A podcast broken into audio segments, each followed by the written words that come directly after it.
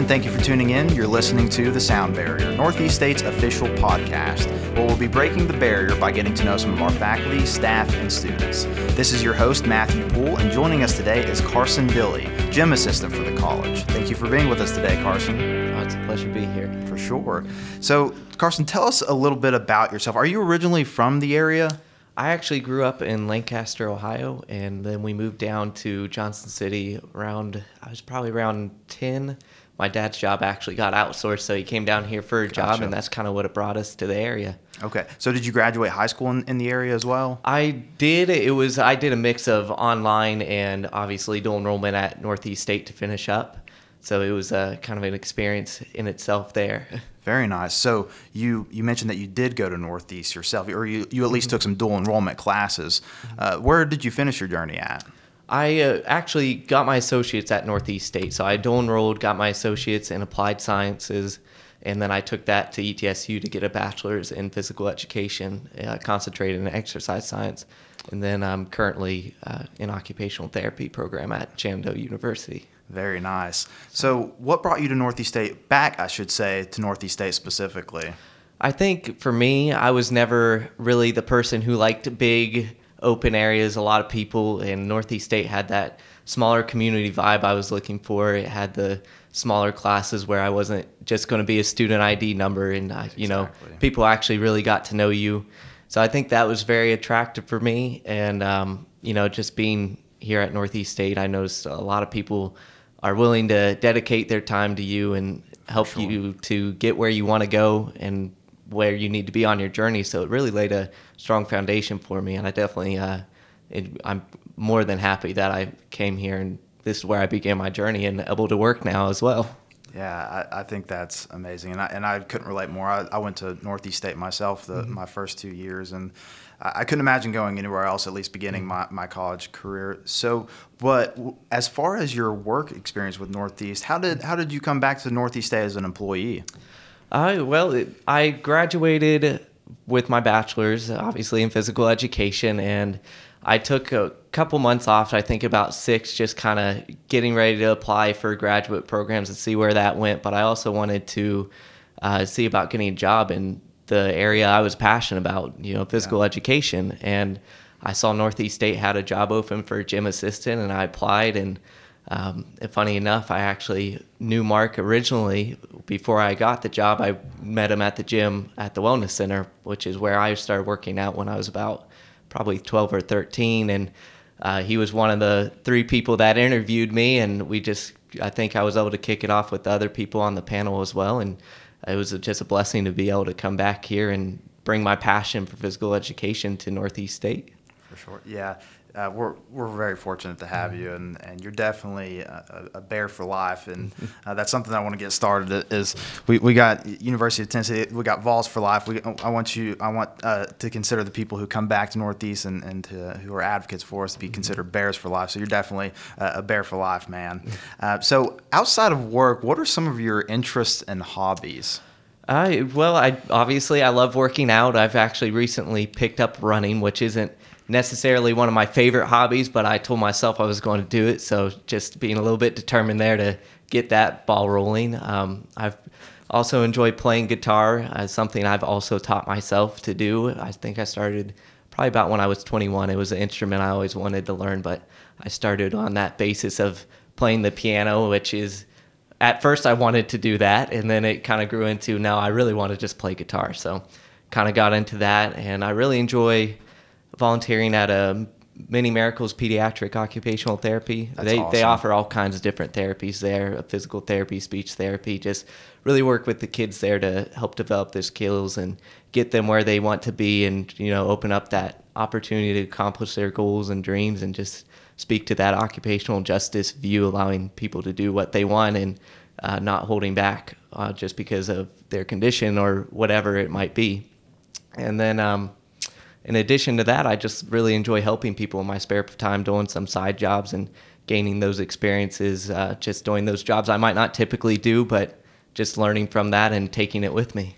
Yeah, I, I can relate to that and definitely broadening your horizons and taking up, you know, jobs that you wouldn't consider maybe getting into, but you, there's always something to learn and, and that's uh, something that I can definitely appreciate on, on your end. And you, you definitely stay busy. You're, Yes. you're somebody who stays busy. So I, th- I think that's uh, something that's important. You know, we go through life, and I think you know, you go to into class and you're expected to know the answers, and you think in life you need to know things, but life is an experience, and if we knew everything, we wouldn't get to enjoy that experience. So part of life is embracing the unknown and just learning from it and taking it with you. Well said. That that is some definitely good wisdom that I, I think our listeners can can take away from from this podcast. So, like we mentioned, super busy. You, you keep yourself busy, and not only are you are you working, you're volunteering and uh, engaging in your hobbies, but you mentioned previously you're also pursuing your doctorate of occupational therapy again through Shenandoah University. Yes, Shenandoah University. It's up in Winchester, Virginia. Okay. So, uh, do you care to give us a little bit of background as to what specifically occupational therapy is, and why do you consider OT an often misunderstood job?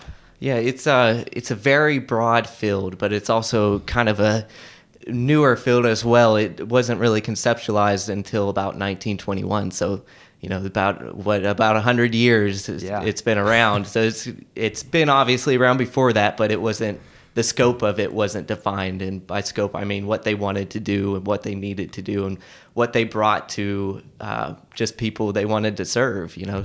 Um, so when it comes to defining occupational therapy, it, it's one of those fields that in the 1970s and 80s and 90s, that's when it really started to pick up what it, it brought to health professions and what it brought to people in general.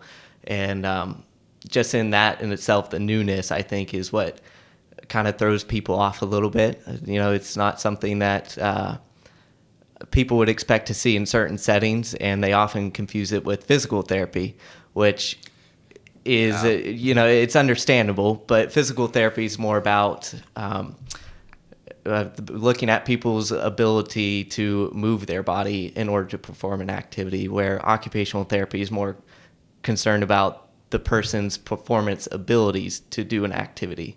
So you got a gross motor, those large body movements like throwing a football, that's more PT, but OT is looking at, you know, hey, can you like what's your cognitive ability? What Ah. fine motor, like can you are you good with pinching things, you know, like what are the abilities you need to perform that activity rather than just the movement? Yeah. and um, I, and I think that's something that you know obviously defines it from PT to OT. But in addition, occupational therapy, we hear the word occupation, and immediately we go, ah, you're a job therapist. You know, it's like, oh, I, you're a gym assistant. That's a, you help people get jobs or something. You know, but occupations really refer to anything you do on a daily basis. There's actually many different sense. domains. So rest and sleep, play, participation uh, as far as social participation. Uh, you got um, oh gosh, work. You got education. Those are all domains that have a, broad amount of activities within them that you're doing on a daily basis. So Right. when you're brushing your teeth, when you're talking to other people, when you're uh, managing your financials or driving your car, those are all occupations that you're doing on a daily basis. And in its simplest term, occupational therapy uh, people want to get to know their client. They want to be able to bring what motivates them into the treatment and get to know their environment, their context, more about the person, what's supporting them, what's uh, providing a barrier, and how can we get them back to doing what they want to do, what motivates them, what they need to do on a daily basis. Wow. Yeah. I, truthfully, my my aunt, she's an occupational therapist as well, and I've n- never really researched into the differences between occupational therapy and physical therapy. And I think there's a lot of misconceptions between mm-hmm. and, and people don't realize that they are separate entities. They are Yes. they have their own you know separate place in mm-hmm. the medical field. And you know i, I think that you literally just cleared the air for me. I, I, I mm-hmm. know a, a ton more about occupational therapy Yeah. now which is why i think having you on the podcast is excellent because you can provide that real world knowledge as you're as you're going through your education. I try to, but it, the other thing is, I think occupational therapy doesn't just speak to the medical field, but it also Okay. speaks to community health and population health. They, they can be anywhere. So Right. they can even be consultants for, you know, designing a college campus to be accessible and inclusive. So really broadening out and seeing that bigger horizon for what I'm sure even PT could do as well, but just zooming out with any profession, seeing see. the bigger impact they can make.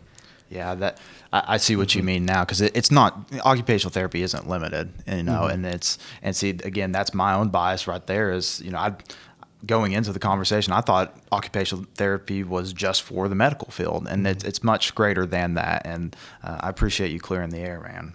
S- So Carson, you you mentioned that you volunteer at the Many Miracles Pediatric Therapy. What was something that you uh, thoroughly, that, which was something that you thoroughly enjoyed taking part in? Um, and so you, moving forward, would like to venture into pediatric occupational therapy? Yes, Okay. I, I would like if if it ever came to it, I would like to own my own practice uh, for a pediatric clinic.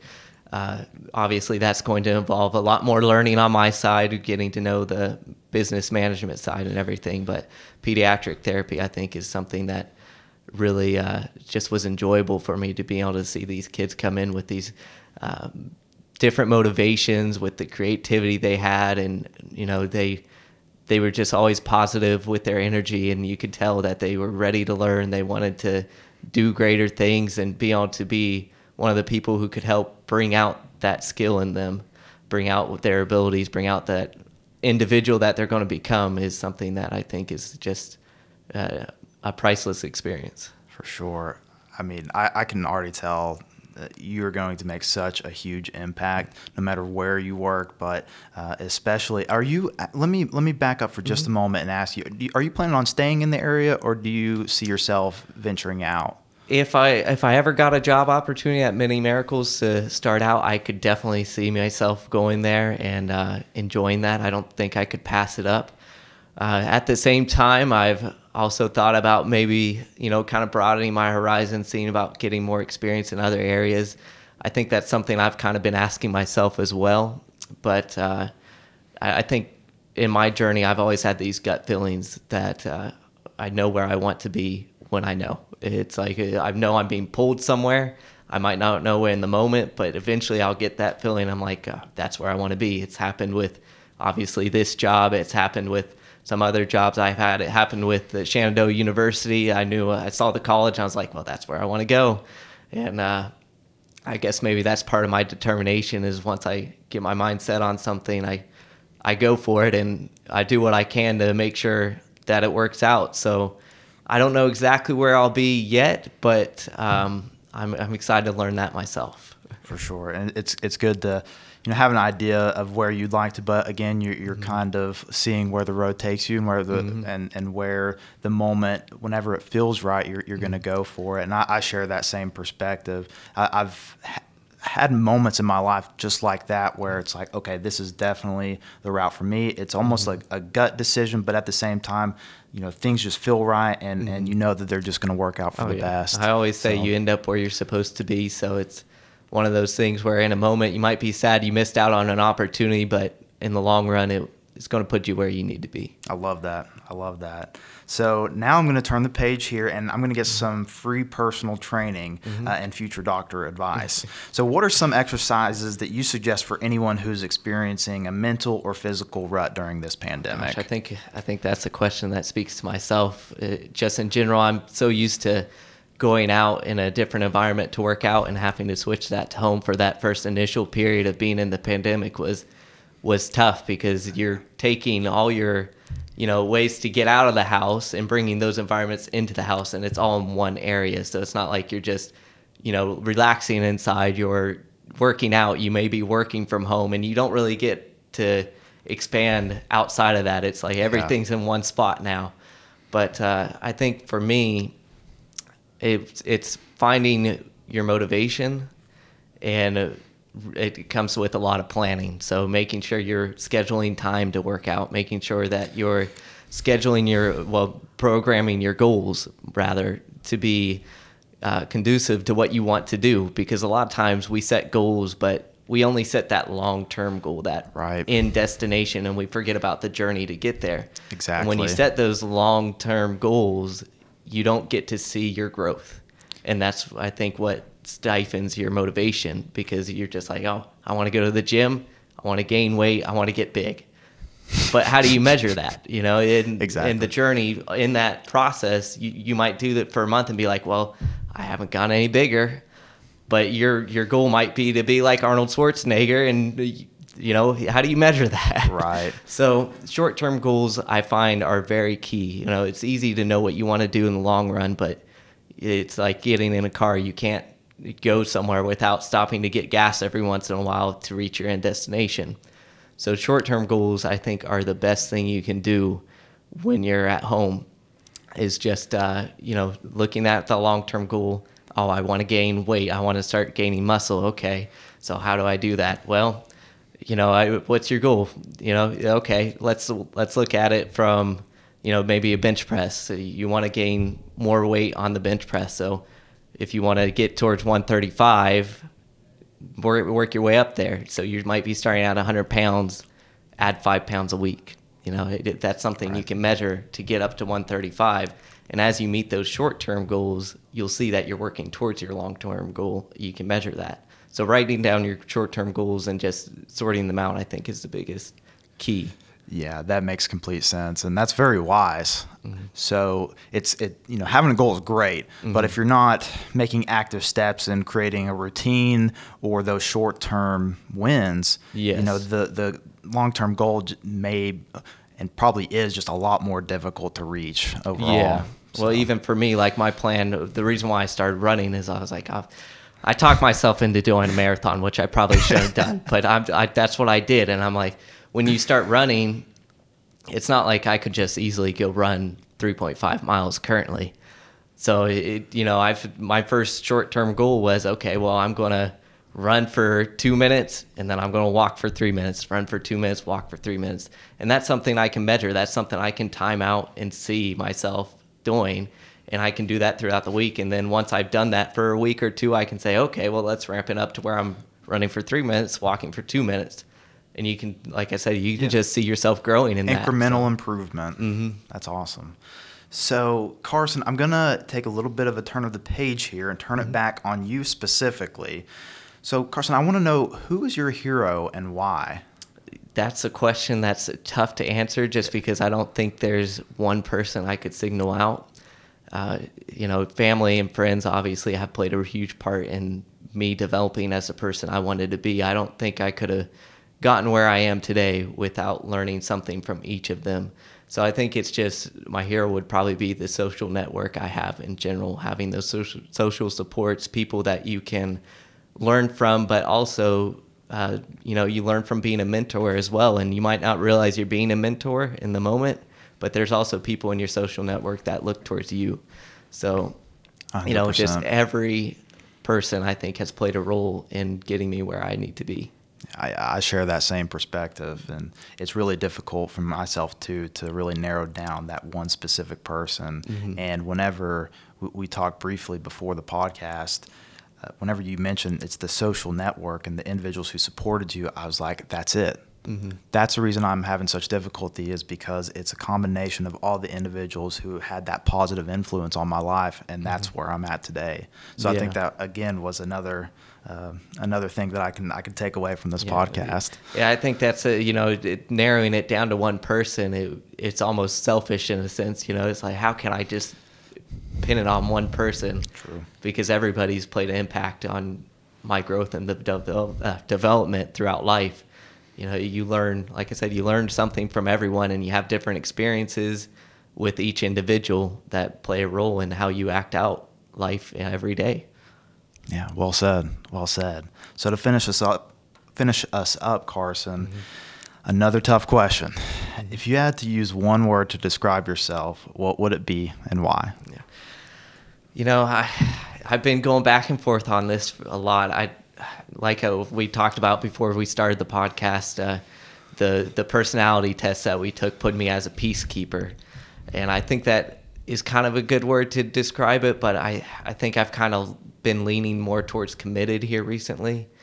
Um, just and I, I again I think there's positive and negatives with any word that you choose for yourself, and that's something we can reflect upon and see where we need to grow. For example, if I said I was Uh, wanted to use the word positive, well, that might mean I downplay other situations. I might you know may minimalize them as far as you know the problem being bigger than what it is, I might say, right. oh, well, it's not as big as that. You know, don't worry about it. Right. So I think with any word, there's positive and negatives. But for me, committed, I think, to uh, the person I want to become, the journey that I want to take, the people I want to help, uh, committed to being loyal, to being a good person in general.